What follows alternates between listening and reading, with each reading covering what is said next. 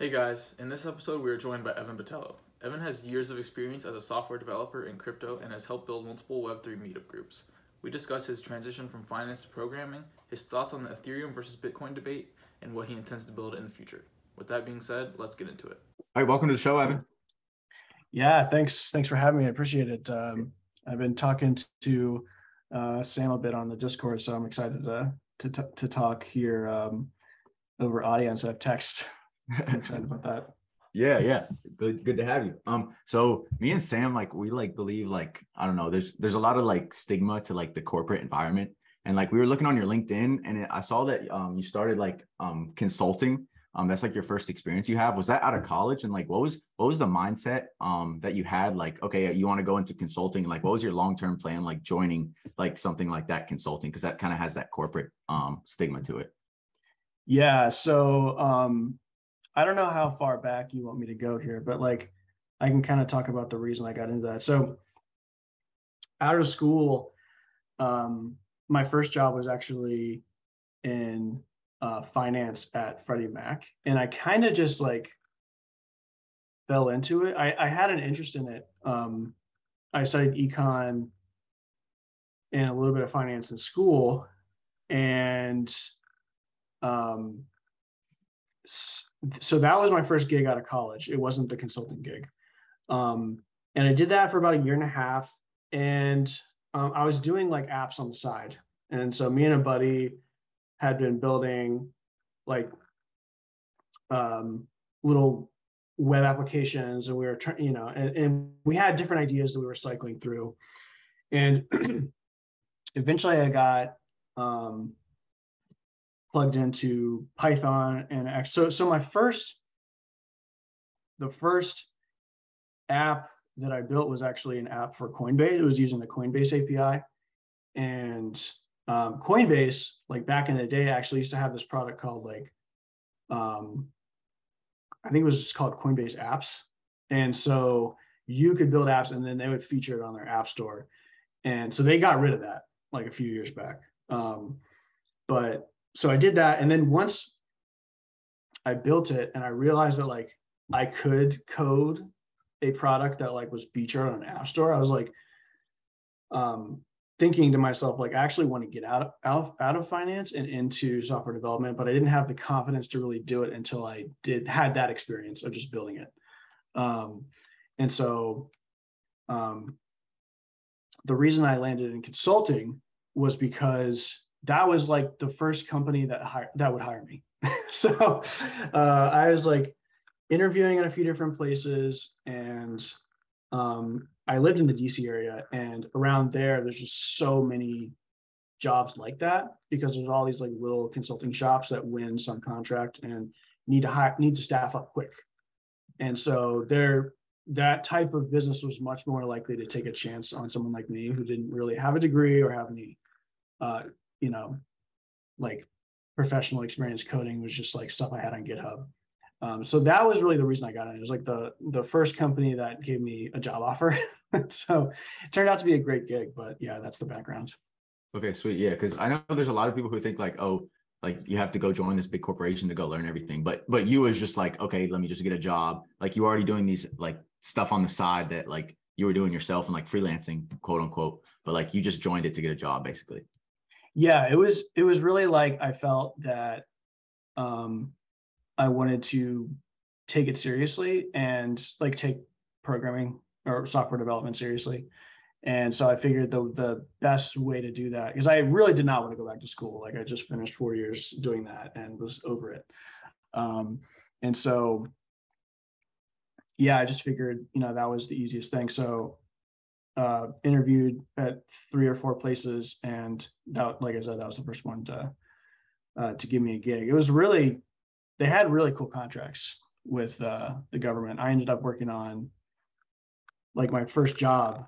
I ended up working on the online application for U.S. citizenship. Like it was the first time they took it out of from the paper application to like a web application, and so that was pretty neat getting to work on that. Yeah, that's that's actually pretty cool. Um, So would like when you were in college, was it that whole time were you um starting to get into programming and software development or was that not till after you graduated? Like when Um, did you pick that up? Yeah, so like I'd always sort of tinkered and like in it, but I didn't really take it seriously. Like I, I could like hack together some HTML and, and CSS, but I didn't really take um, software development seriously until senior year and um, Of high school or college? a college, college, sorry.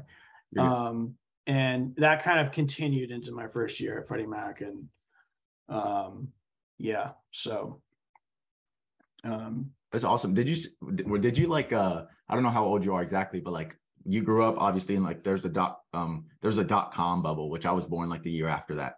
Um and like there's just like that that was like a really bad thing that happened for like technology. But then like the 10, 15 years after that, it's literally just been like it's just been growing so fast. Did you did you is that the reason like you got into it or did someone influence you like to, to get into software programming or how did you like come across it in general?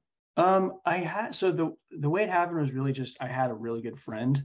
Um, we're still friends. Um, his name's Andrew, and we were in student government together. And he was a double major computer science econ, and so we met through like econ that sort of thing. And then I got into I, my interest in software development came from my friendship with him, and he really had a big hand in like kind of guiding me or like guiding my self-taught path because I am self-taught. Um, so I really, um, yeah, that's pretty much how it happened. I, I leaned on him a lot when I was learning. It was like your mentor in a, in a sense.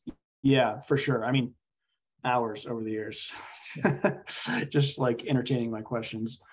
Um, so yeah, super helpful to have someone like that in your life if if that's the path you're going down, or or Um, any path where you're self-taught, I guess. Mhm. I mean, on the topic of being self-taught, would you encourage um, other people who want to get into perhaps coding or another field to go down the self-teaching route, or do you think um, going through college or some other type of schooling is necessary? Yeah, that's a good question. I mean, it kind of depends on the type of person you are. Um, if you're the type of person that can bang your head against the table for hours and not get discouraged by that, working through a problem, I think it's like definitely doable. Um, uh, it definitely requires a certain degree, like especially the this this particular topic we're talking about, um, software development. Um, it definitely requires a certain about amount of like persistence and like grit to just get through this tough stuff. Um, so like it's hard in that sense. So I wouldn't, I probably wouldn't recommend to recommend it to like everyone, but it's definitely doable. Um, and there's a whole there's a whole industry around it now. So when I started, um, and by around it I mean around this like self-taught path for computer science, um, when I started trying to pick this stuff up in like 2011, there was like some stuff out there that was pretty structured and like easy for people, someone like me to go in and, and kind of go through. But like now there's a ton. I mean, there's whole boot boot camp industries and um, online courses and stuff. So like it's definitely like the path is a lot more like approachable, I guess now. Um, I think the benefit of like a degree path is you get like you you get like some of the like much harder concepts um you, you have a forum to ask questions that like doesn't exist on like an online course which is super helpful um so i don't know but then again you're like spending four years doing that and um you know not getting paid and Right. so yeah i guess it's, it's trade-offs Yeah, that's a great point. I mean, like you brought up a good point, like how about like how everything is transitioning away from like this like idea of like authoritarian and like, oh, we have to go to this school and they're gonna teach me everything. But now like people are realizing that you can, there's so many people out there that are like giving out resources and making these courses and whatnot. They're actually not like gurus that are just making money, but like people that are actually trying to help other people learn. And I think Yeah. like it speaks a lot to like blockchain, like technology and crypto in general, because like it's like this um anti-authoritarian system and like they coded this thing and it's for everyone it's not just like one person at the top that controls who learns what which i think college is is really leaning it's leaning towards that now a lot like they're having so much control over what these students are learning that and they're paying million or thousands of dollars to, to go to school for. Um yeah so yeah. I mean and yeah i mean crypto uh was really one of the things that kept pulling me in to software development because it was yeah like, so yeah so could you tell us like about like how you came across crypto? Like what was so attractive to it? Yeah yeah you know and it's funny it's like i don't actually remember the first time i was like exposed to the concept um i just remember over time like kind of picking up bits and pieces and being like oh that like that's still a thing like so the first time i probably heard about it was senior year of school but like i don't really remember like it wasn't like you know how some people talk about like they saw something on Hacker News and it was like a religious experience. It was like, no, I like I I read a few headlines and I like every once in a while over the span of a year I'd see another one. And so sometime in like 2013 ish timeframe. So when I was working at Freddie, I really got um I like I went down the rabbit hole on it. um and I did like a presentation. I remember doing we had this thing at work um, in that consulting gig where they we had like mock presentations and I I remember reading up a lot on Bitcoin because I, I presented on Bitcoin. Um, but to be honest, like being in finance um, actually sort of like it, it actually didn't help me investigate crypto more. It actually made me more skeptical. And I I think that's interesting because like um if you have a financial background, you come you come in you when you learn about something like crypto, you you bring all your bias. Um, like I remember taking this monetary theory class in school, and we learned about like how um, like the ability for the central bank to, control liquidity is a good thing. And so when I realized that like Bitcoin didn't have that, and and I was like, oh, this can't work as a currency. You know, it's um, it'll never work and so I, I had that bias um, kind of baked in, and so it actually took me longer to really go down the rabbit hole than I think if I didn't have that those preconceptions of like what makes good money or whatever. Uh, but then over time, of course, I realized it's like way more than just money. It's it's about more than money. It's about like you know like decentralized programs and things like that. Um, yeah, there's so much you can build on top of it. Um, did you? Yeah. So you, you you glossed over it just like a little bit. You said you like put together a presentation about Bitcoin and presented it to your consulting firm.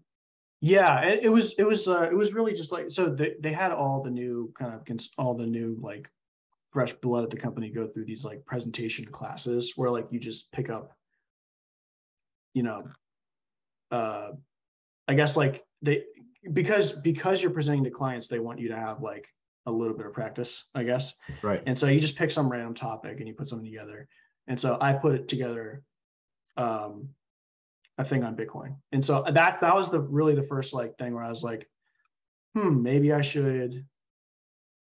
Um, it, well, I figured in order to do this presentation right, I need to learn more about it. And so that was like part yes. of my way. Did you get like so that was back in like 2016, I guess? It was at your consulting job. So yep. what was like what did like people say to you like after like you brought up this term cuz like I feel like it was su- super new. That was before the 2017 um little run.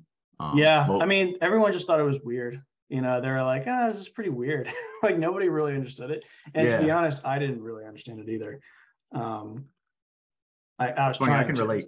I did it like I, I I took a government and politics class um, here at state. And uh, it was like you had everyone had to go through and like choose a bill and then give a presentation on it.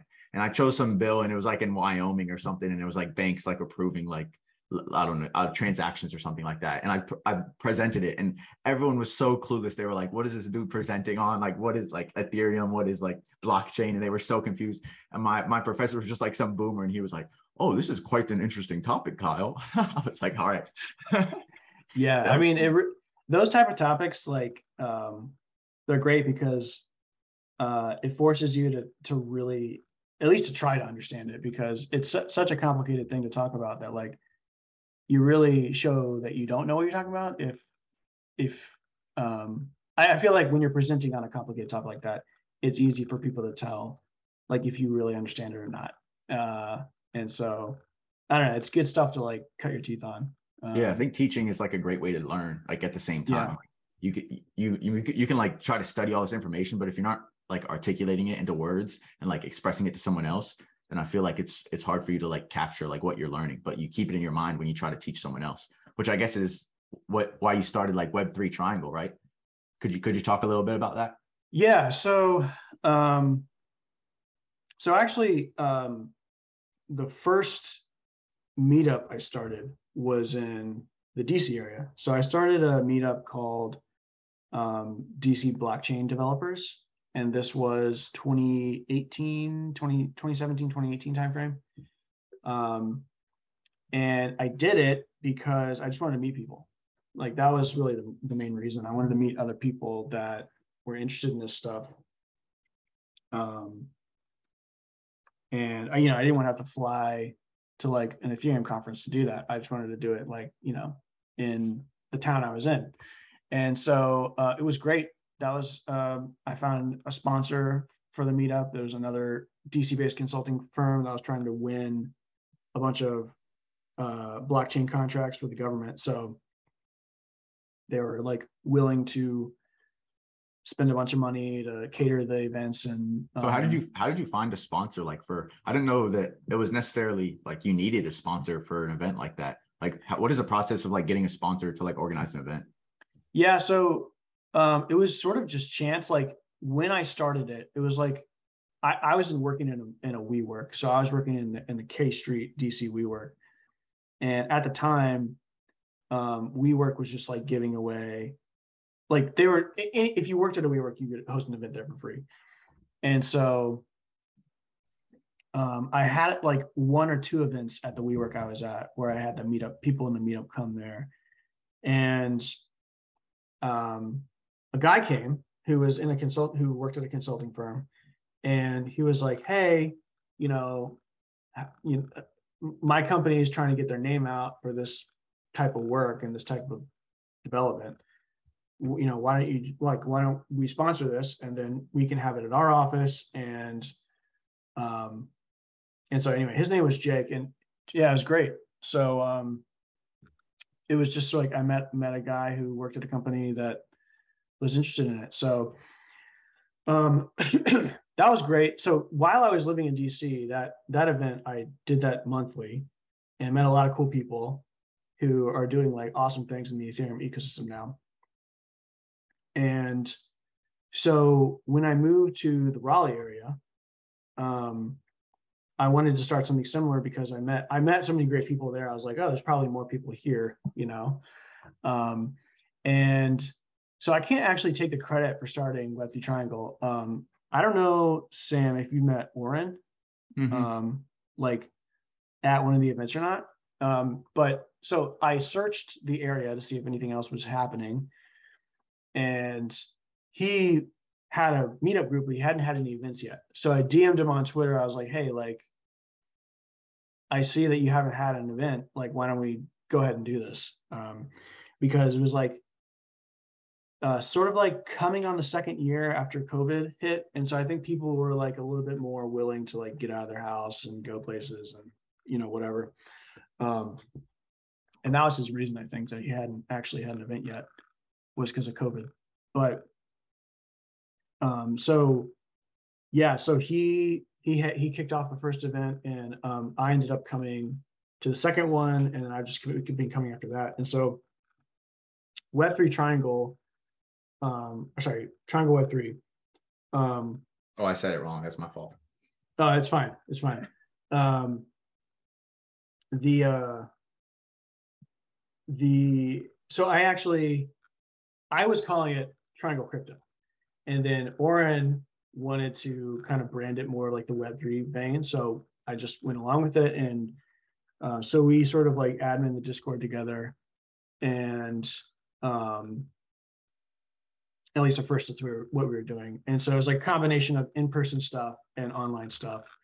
Um, and so yeah so that that's how that whole thing came about it was sort of like other people were thinking of doing like a web3 ish meetup and I was thinking about around the same time. And so I just was kind of like, um, you know, kind of pushing Oren a little bit, a little bit more to, to just go ahead and do it. Um, because he's a really connect, he's like a really great guy. He's really plugged into the Ethereum like community. So, um, I think it was awesome that he he sort of started doing it. Yeah. Yeah, he's he seems like a really cool guy. Um, and I saw the episode where he was on Bankless, which was that was pretty awesome. Yeah. Um, so uh, so seeing how like you had a group back in 2018 all the way to now, four years later, like you were sort of involved in this this niche, I guess. Um, did you like notice specifically um from that role how like they continue to grow as um I guess the crypto community as a whole continue to grow? Did you see like barely anyone coming to your meetups in Washington D.C. four years ago, and now it's like a lot easier to get members? Um, actually, there was like a lot of people coming in Washington D.C. Um, yeah, it was actually kind of crazy. Like we we couldn't like the space couldn't accommodate, so I had to put caps on um the events because like people would just show up and like they could like we didn't have enough space for them. Um, yeah, I mean, like part of it. So part of it, I think, around that time was like it was a new sort of like um, computing industry and like in that area there's a lot of firms that are just like vying for like for work from the government so a lot of people were just trying to position themselves as like oh i can do this crypto stuff and like therefore like I'll be able to win contracts. And so a lot of people were coming for, from that angle. Like they wanted to like get exposure to stuff so that um, if their company was bidding on work, like they could put down that like, you know, they were experienced or whatever. Um, but like there were some people, like I would say that, so that was like about half of the people that are coming. And then the other half of people who were like genuinely like interested in the crypto stuff and wanted to build like software on Ethereum, or like wanted to wanted to build out like you know DApps, um, and so there was a ton of interest there, and I actually think there's a lot of interest here too in the Triangle. Um, Triangle is like not as big of an area as DC, and it's a little more spread out. So I think like there's probably a lot of people in Raleigh who don't make the trek over to Durham for the events that we have there, uh, because that's where all the events have been happening so far. And so I've been thinking a little bit about doing something in Raleigh um, because, you know, it's just another like sort of city center that I think a lot of people would come out if, um, if, you know, if it was a little bit closer to where they were. It's, and, it's actually closer to where I am too. So.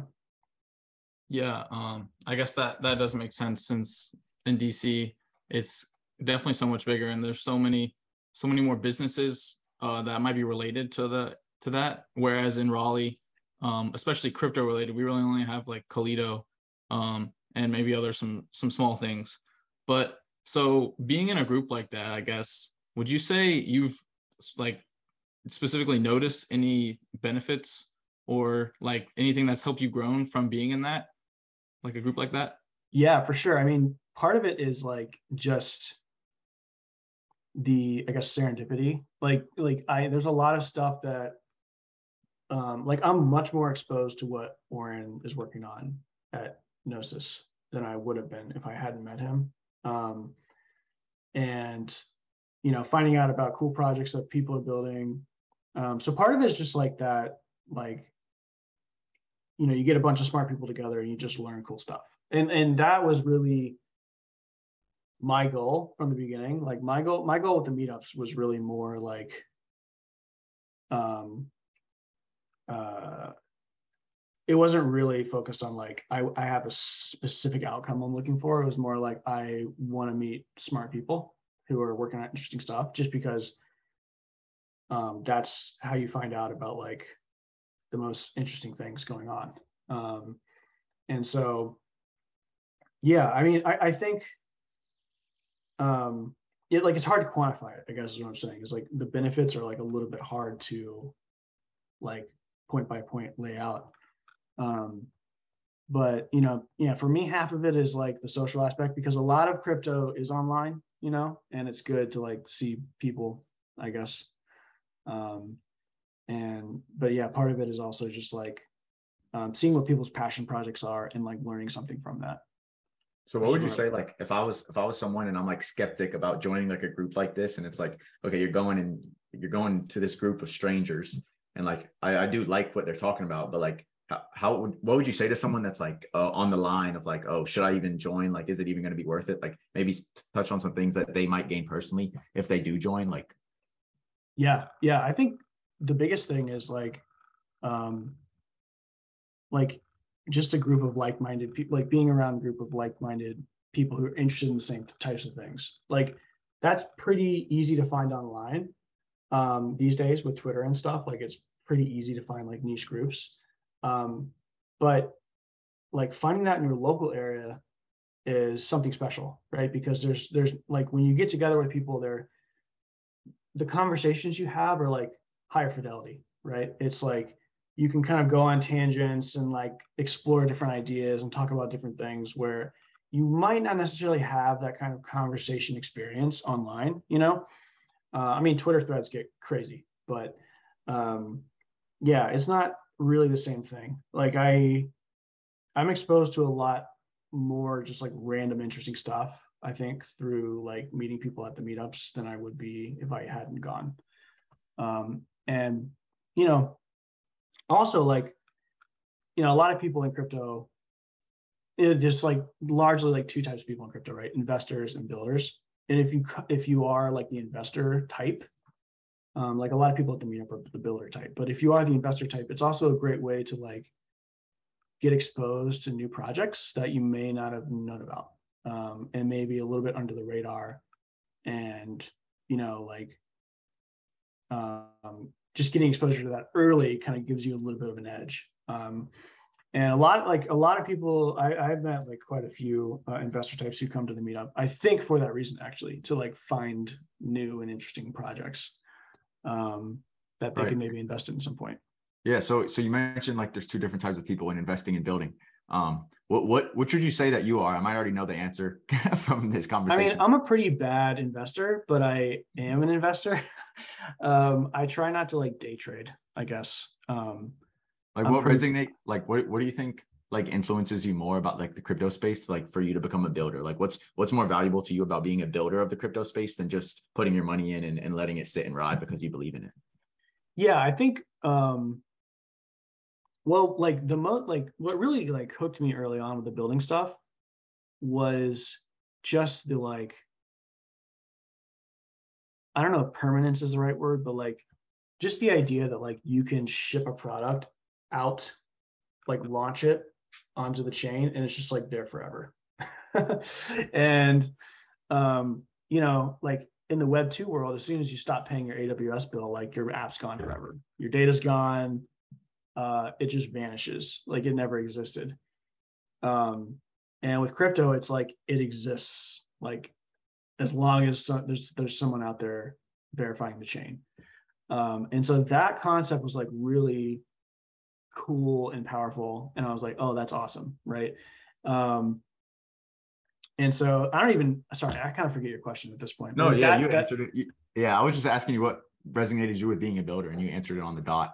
Yeah, so Um, it's just just like a different paradigm, right? It's like there are more there there's like interesting there like there's just different directions you can take your your projects when you have that kind of like um that new sort of like dimension Right. that you can build on. Um Yeah.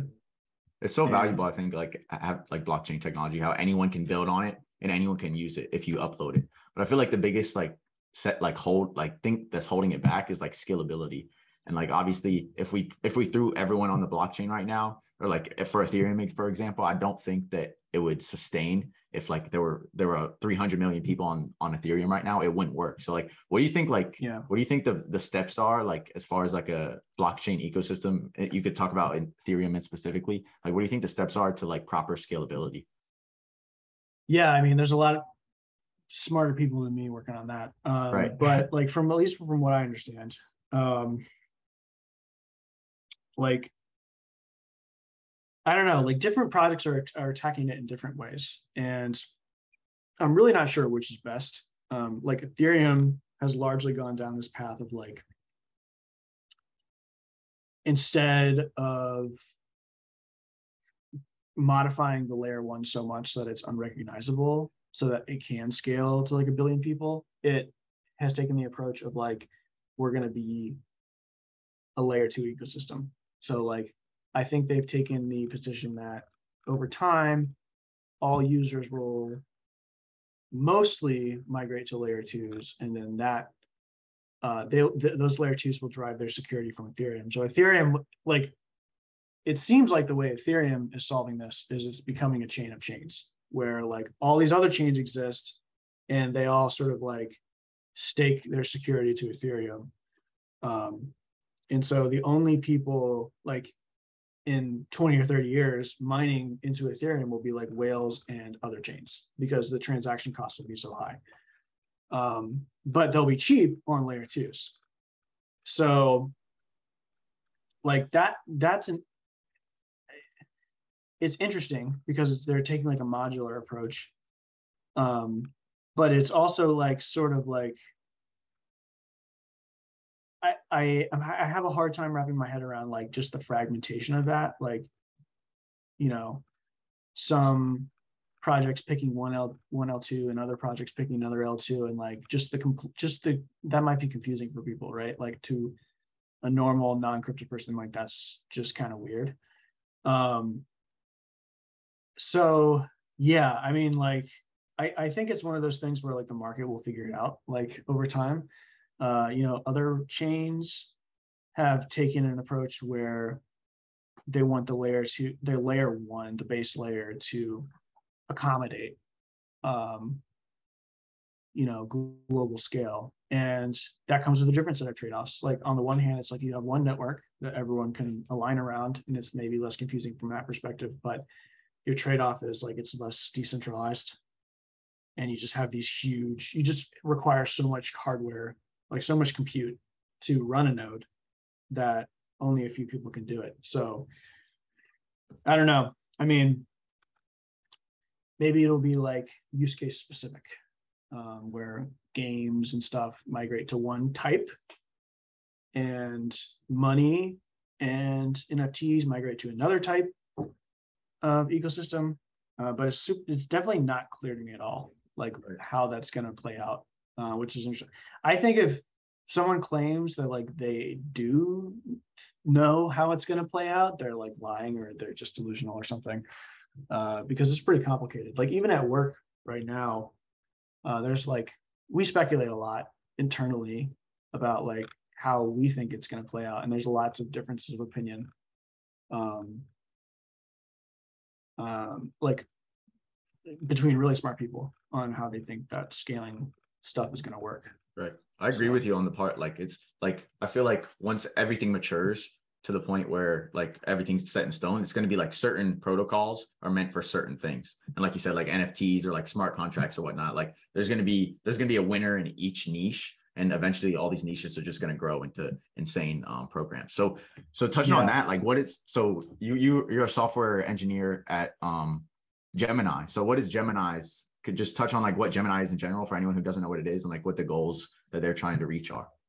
Yeah, so Gemini was started in 2015, if I'm not mistaken, as a Bitcoin exchange. And it's because um, the founders, uh, Tyler and Cameron Winklevoss, were like, someone exposed them to Bitcoin and they got really excited about it and they bought a bunch.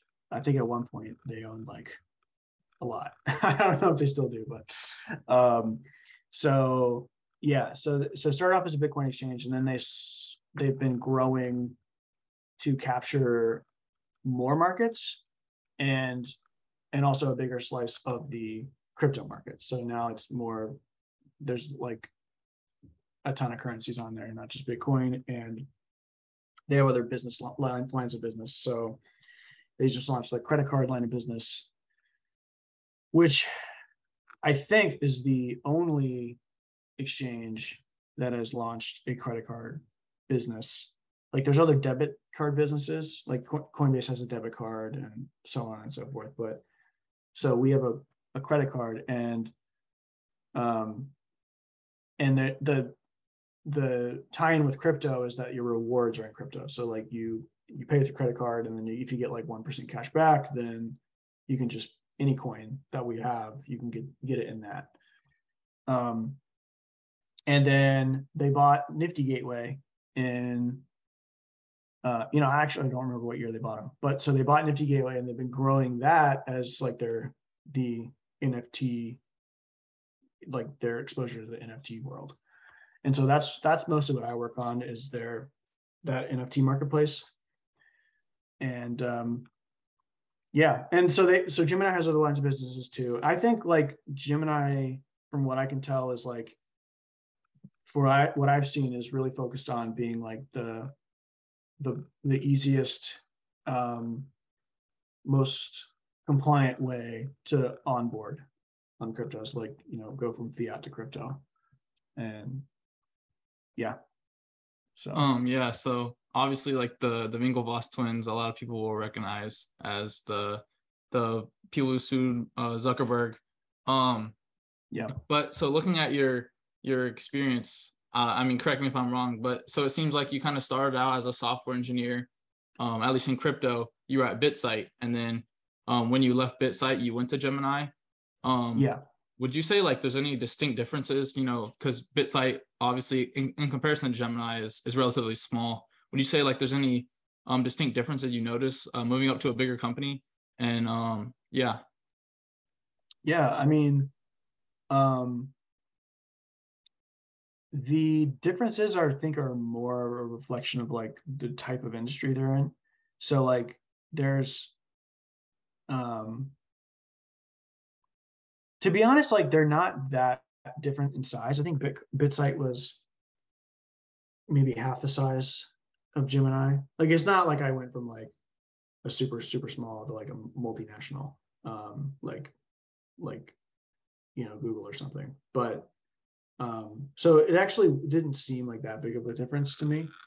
Um, I think just being in like touching the finance world is like a totally different set of like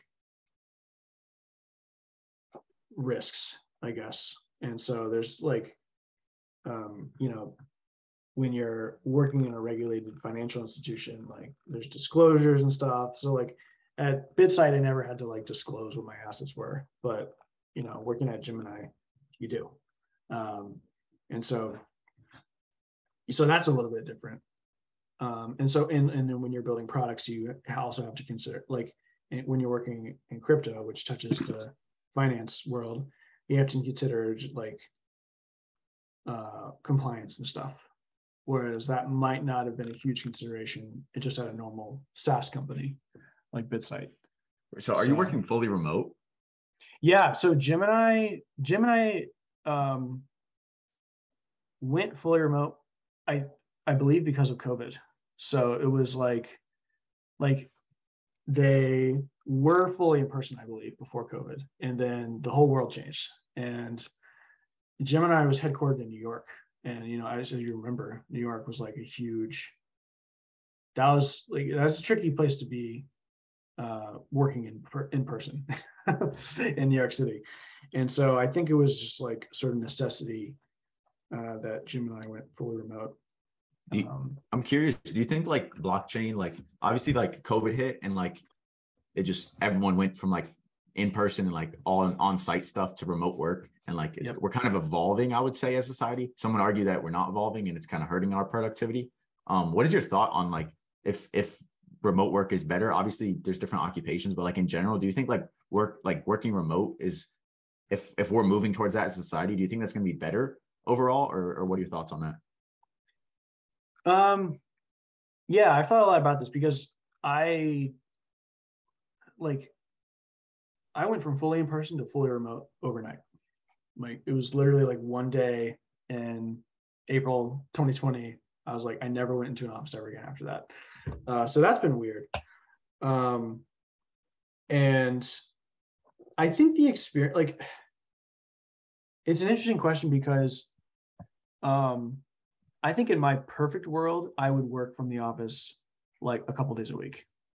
Uh, I would go to the office to have like those more um, free ranging conversations that maybe aren't easy so easily time boxed into like 30 minute Zoom calls, you know, um, like when you want to sort of jam a little bit on a concept. Um, that's a little bit harder to do over Zoom for whatever reason. Like that type of thing where you're just like ex- you you have like a you have a problem space and you're just trying to explore it and think about different ways that you can attack that. Um, that's not the easiest to do over Zoom, but everything else I think is like better remote. Um, in knowledge work, my type of work, I think specifically, like when you sometimes do not need to be in an office in order to just put your thinking hat on and write some code. Um, I think that's that's better at home uh, or you know wherever you want to be. To be honest, Right. uh, wherever you're most productive. Right. I think there's a right balance. Like obviously, like if you're doing all this knowledge work, like you said, it's like super good for you just like focus in, zone in, do the work. But at the same time, like if you want to see like new ideas come in and like be creative, then like the meetups like you organize, like those are so beneficial to like like create these like spontaneous ideas and like, oh, let's let, let me throw this idea around and see what other people think. And then maybe we'll find it and then and then go back after we finalize something and put in all that knowledge work and then and then it might actually be a lot better instead of just you trying to do it all online. I Yeah, feel like and- there's and- a right balance. Yeah, I mean, you mentioned the meetup. I mean, that honestly was a big motivation uh, with the meetup that I started here in the Triangle, uh, or not, you know, not that I started, but that I've been helping with, um, helping Oren grow, and it, um, part of it was like because I'm remote so much, like it's really good to get out and see people. Um, like you mentioned. So that yeah, that that was a big motivation. Like I think people who do work remote, um, I think have more reasons to come out than maybe someone who spends 50 hours in an office. I think someone who spends 50 hours in an office, I think is actually less likely to come out to the meetup. Um, I would be because that sucks so much of your energy, right? Yeah, that's dude, that's that. crazy that like we've created this like model of of like going to work for 50 hours a week in an office and like don't leave and just keep doing the same work with the same people every day. It's kind of crazy. Yeah. Yeah. Actually, one, I was talking to Griffin. Um, uh, it's kind of funny because twins started Nifty Gateway and twins run Gemini. And it's just like kind of this t- funny twin thing. Um, but I was talking to one of them, uh, Griffin, one of the guys that runs Nifty Gateway. And um, he was saying that like he thinks it's actually easier to measure results with remo- remote workforce because the only thing you have to measure is what they're building. Like you can't measure them sitting in an office. Like you can't, and you can't measure like h- how often they're there or how for how long they stay. Um, and it's kind of good because that doesn't matter, right? It's like really what you're producing, and so you can kind of just look at people's for at least for developers, you can look at how much code they're or like how many products they ship or or the code that they're writing to see their output. And you don't really need to have them in an office for that, like at all. Um, so yeah, it's interesting. Uh, there's a lot of buy-in on the remote thing, I think, at Gemini. Yeah, so so backtracking a little bit, you you were talking about um how being at Gemini, um it's a little different because it's a regulated exchange, so you have to report a lot of things that you wouldn't have had to otherwise. And I think a lot of people in in crypto forget that there's so many companies that have to uh, listen to like the some of the U.S. Um, branches like the SEC, and like you saw this recently with Tornado Cash, um, um, with them getting sanctioned, and then GitHub removed the source code. So I guess transitioning to GitHub, um, you you in your in your Twitter bio you have your GitHub link where you, um, I mean I don't I don't know I haven't looked into it too much, but explain to us a little bit uh, what you do with GitHub and what you um, what you upload there. I guess. Yeah, so GitHub is where, um, for my personal projects, I put like if I want it to be open source, I'll push it up to GitHub, and GitHub is basically where people store their code, and they GitHub has added like collaboration features and things of that nature over the years, and so it's a lot easier for people who don't even know each other really to work on the same code base and contribute to the same code base together, uh, you know, and have discussions about code changes that are suggested and then take suggestions and merge them into the code base. So I use GitHub for both work and for personal stuff. Uh, that's where that's where the code is stored. Yeah, I think um the thing you said about being able to like do it with someone that you don't know that you see that a lot in in crypto like people starting projects and companies that have never even met each other it just is like so much more common i guess and i guess that could be due to to covid and everyone's remote now. But um yeah for sure. I, I saw after the after the sanctioning news i saw people were on twitter they were talking about I, I don't remember the name of it but there's a there's a decentralized version of of github. I think it starts with an r. Have you heard of that? Um Radicle. Yeah, yeah, I have heard of it. Um, it's pretty cool. I, I actually haven't used it at all, but um, I've been kind of itching to try it, try it out. Um, yeah, yeah. I, like I, it's on my list to try for sure. Yeah, I feel like there's a lot of like, I don't know if you can relate to this, but like the, with blockchain technology, like everyone thinks that like everything should just be decentralized, and like even even if like for discord for example it isn't it isn't completely decentralized but like there's pe- people out there that are trying to make completely decentralized platforms and like i think uh, like a way that we can really like mature like as a, as a um as a niche or as an industry of, of crypto i feel like we need to balance like we don't have to put everything into decentralization like there's things that are meant to be centralized at least some to some extent and like we shouldn't force everything that we do to be a decentralized organization or a dao or whatnot yeah, I mean, yeah, I think you're right. I mean, and, and, like the meetup group is a good example of it. Like, I don't really have much desire to move our chat in Discord to like a decentralized uh, forum because like we mostly just joke around and stuff. So it doesn't. I, I don't think it really requires that level of like censorship resistance, really, uh, that you might need from like money or something. Right. Right. Um, Yes, I agree with you. I mean, I'm, I, I think it's great that um, people are working on things for um, less obvious, I guess, less obvious applications of decentralization. Like, for example, like social networks. I, when I had started using crypto, I had wouldn't have really thought of a social network as a thing that like you would care to decentralize, but like now that like it's the main way that people share news and like it's we saw a bunch of censorship happen on social networks over the previous years it's like a little more obvious to me now that make maybe that's important um, so maybe over time people will people's ideas of like what should and shouldn't be decentralized will change yeah i agree i think that, that free speech thing just kind of like relates all back to like um, Bitcoin founding. Like the reason they founded Bit or Satoshi, whoever whoever it is, Satoshi Nakamoto, he, they founded Bitcoin because of like censorship and like problems with like authority and like they're having too much control over what everyone is doing as a society.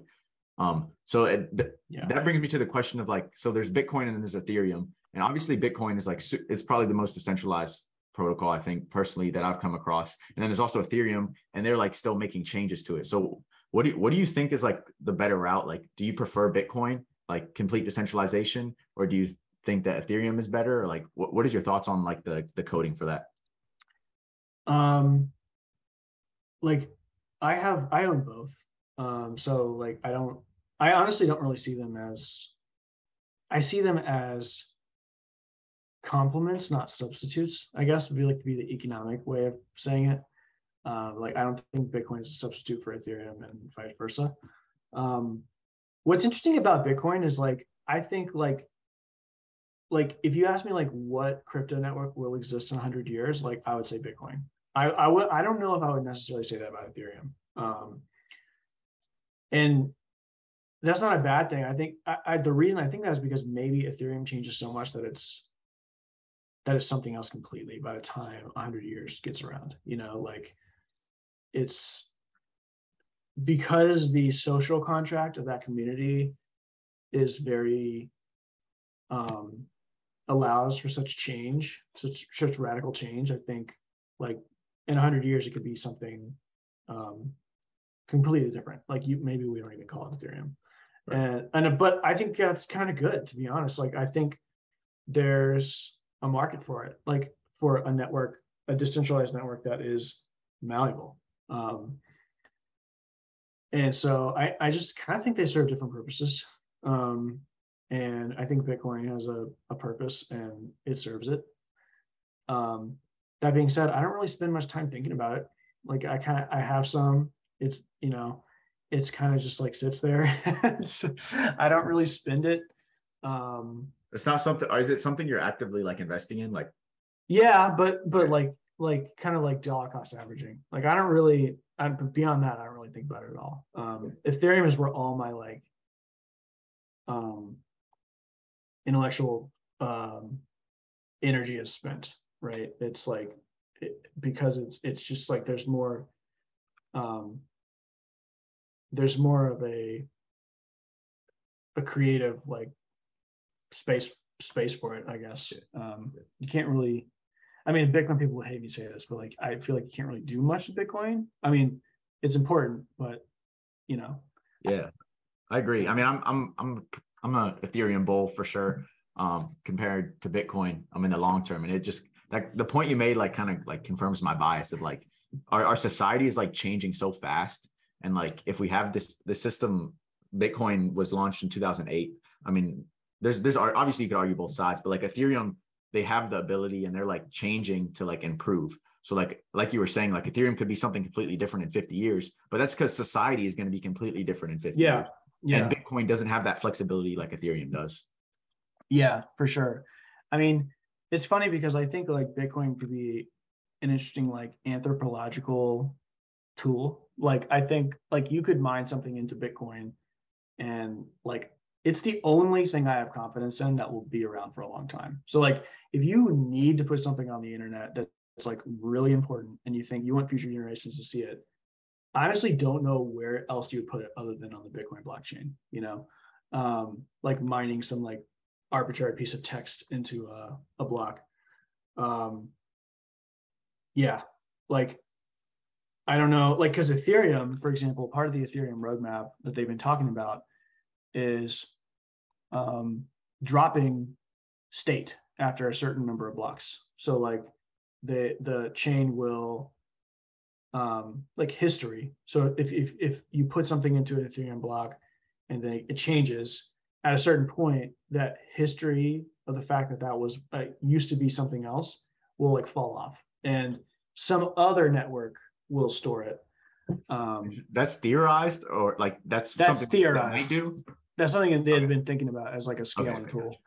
Um so like but like no like i don't think bitcoin would ever just ever entertain that idea you know? Like um so it's just like kind of it, it kind of illustrates the cultural difference i think between the two projects. Um yeah so who do you think who do you think satoshi nakamoto is? For the longest time i thought it was this guy um um i'm like struggling to remember his name now but he was he was always he was always uh theorized to be one of the contenders. Um it was one of the it was a law professor in in dc um i know there's a few like craig wright is pretty i don't know if that's who you're talking about and then like no it's not craig wright. It's it's one of the it's one of the guys that wrote one of the early like um cryptocurrency papers. Uh but i'm, I'm trying to remember his name. Um he works at george uh, gw i think law school. Um cool. yeah it's too bad. I, i'd look it up right now if i could like um if i could remember part of his name but i can't. Right. I agree Um, I guess one of the last things I wanted to touch on was uh, it says you you co-founded Next Software Group. So I guess just maybe a, a quick summary what that is and why you founded that. Yeah, so um that was so in between United Income, which was a, a startup I worked at in DC, and um, moving down to Raleigh, I did about a year. Me and a buddy uh, worked on. Um, basically, we took a shot at starting our own company, and we started. We went through a couple different ideas, um, but um, eventually spent most of our time working on like a tax crypto tax app and so that was a legal entity we spun up just to like be a holding company for for those ideas um, and for that work we were doing. So it was called uh, Bit Balance, and it's like shut down now. But um, yeah, that was that was the holding company for that like year or so that we were working um, on some startup ideas. Awesome. Um, yeah, yeah, seems like it seems like you got a lot of like like you're you're dabbling into a bunch of fields and like trying to build a bunch of things. And I feel like in 10 years from now, man, you're gonna be you're gonna have something on your plate that's that's doing something, you know. thanks. It's awesome it. that you're setting yourself up that way. Do you have uh we're just like closing out here. Do you have any like books or like recommendations on whether it like be getting into crypto, getting into coding, um, like getting into like uh projects and whatnot? Um, do you have any recommendations for books, YouTube videos, um, podcasts, maybe? Um, so podcasts, I love Bankless for sure. That's a great one. Um, the um, book I would say for for crypto, um, I read. I think his name is like, he's a Greek guy, Andres Anopoulos. I think it, I'm, I'm botching his name, uh, but he wrote uh, a book on Ethereum, kind of like going through the internals and so that was super helpful. I read that back in 2018 and really liked it. Um, for coding, just generally, um, that's a tough one. I don't know if I have a great recommendation there. Um, yeah, I, there's a interesting book called Code is the title. I don't remember who the author is, uh, but it's popular. If you search it on Google, you'd find it. Um, and I read that and really like it. It goes into like some of the like really, really like the basics of computing, like bits, zero and one, and like where that sort of like uh um like the legacy of like the decisions, like the decisions for why computers are built that way. Um and so that that's super helpful if you're like just starting out. Awesome. And I think um mastering Ethereum, building smart contracts and and decentralized apps. Is that the book you read? Mastering Ethereum, yeah. That's Okay, okay. okay, yeah, just for the viewers. Um, Yep. if you, if you guys want to look at that, it's on Amazon. Um, Yeah, that's a great book. So we normally end our podcast with a with a one question, and so what is one goal that you have in your career or personal life, and what actions are you taking to achieve it?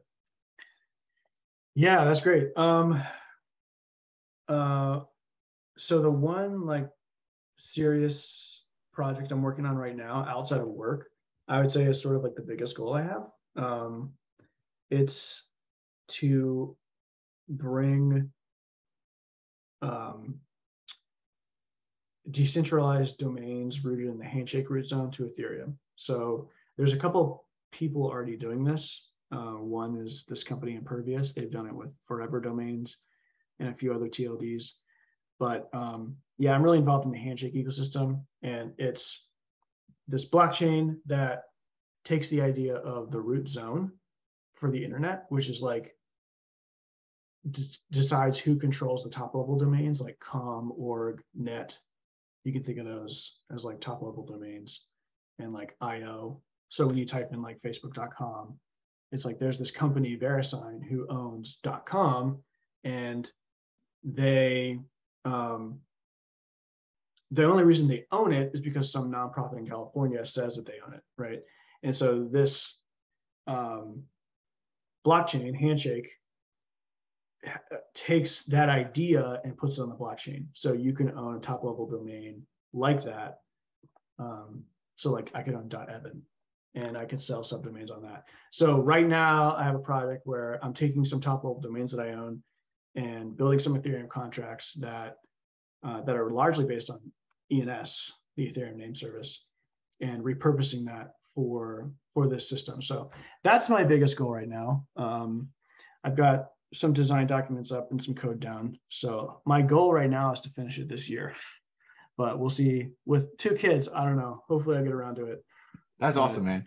You seem like a really like driven person, and and I wish you the best for all the things that you're building. Um, we appreciate you coming on. Yeah, to have you you. back been- sometime. Yeah, it's been great talking. Uh, hopefully, I didn't talk your ear off. Oh yeah, you're good. Hi. See you.